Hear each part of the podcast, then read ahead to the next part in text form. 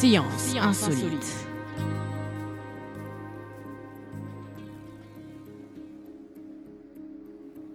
Bonjour à tous, on se retrouve sur la radio FMR pour parler des oursons d'eau.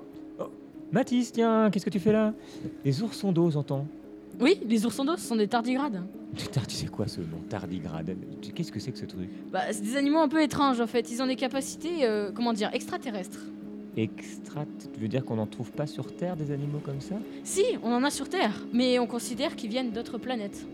Voilà, mais attends, mais on en voit souvent des trucs comme ça? Bah, en parlant de voir, d'ailleurs, ils font euh, environ euh, de 0,1 à 1,5 mm de large. Il faut les voir avec microscope en général. Ah oui, en effet, oui, ça me paraît très petit. Mais on peut en trouver partout autour de nous, ces trucs-là? Ça, ça me dit rien, j'ai jamais entendu parler de ça. Bah, en général, on les trouve dans l'eau, c'est pour ça qu'ils s'appellent oursons d'eau.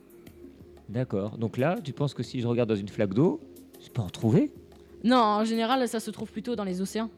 Ah, d'accord, ok. Et qu'est-ce qu'ils ont de particulier, ces oursons d'eau? Bah, ils peuvent survivre à d'énormes doses de rayons X, par exemple. Donc, euh, par exemple, les humains, ils peuvent mourir à partir de 500 rads de rayons X, et le tardigrade, lui, il peut en supporter jusqu'à 770 000. Donc ça, c'est beaucoup. Et il lui arrive rien, il, re- il reste en vie quand même. Oui, par exemple aussi, il y a beaucoup de produits toxiques qui lui font aucun effet. Ça veut dire qu'il y a des gens qui ont pris plein d'oursons d'eau et qui ont fait plein d'expériences comme ça dessus. Oui, par exemple, ils l'ont exposé à la bombe nucléaire, et ben, il a rien eu du tout.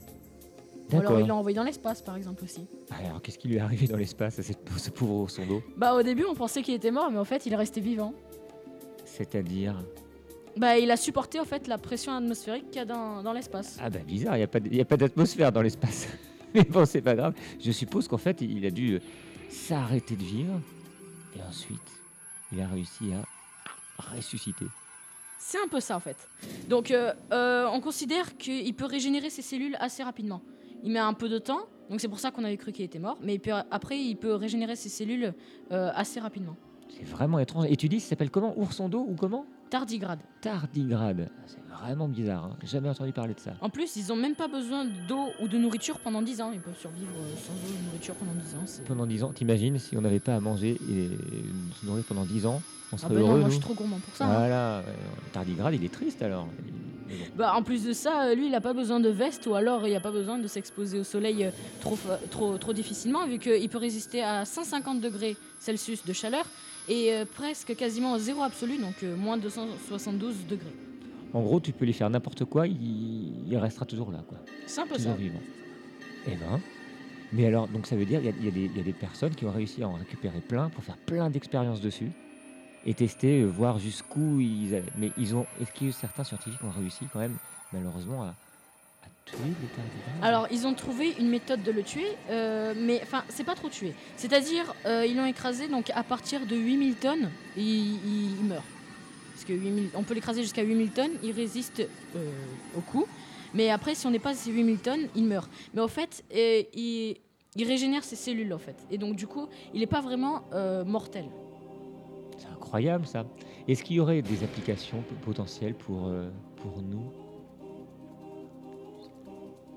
Ah, des applications potentielles? Pour bah oui, est-ce qu'on pourrait appliquer, euh, si on découvre la manière, de, euh, la manière que les tardigrades ont pour, ré- pour euh, régénérer leurs cellules Alors, les scientifiques qui sont en train de, de travailler sur ça, mais ils disent que c'est c'est un peu compliqué parce que c'est.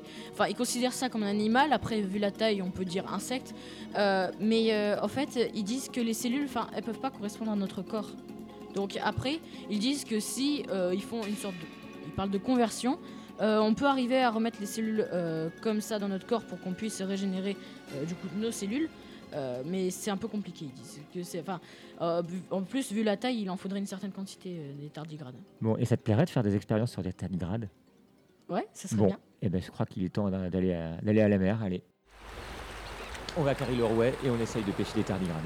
D'accord, bah, mettre mon masque. Allez, à bientôt. Au revoir.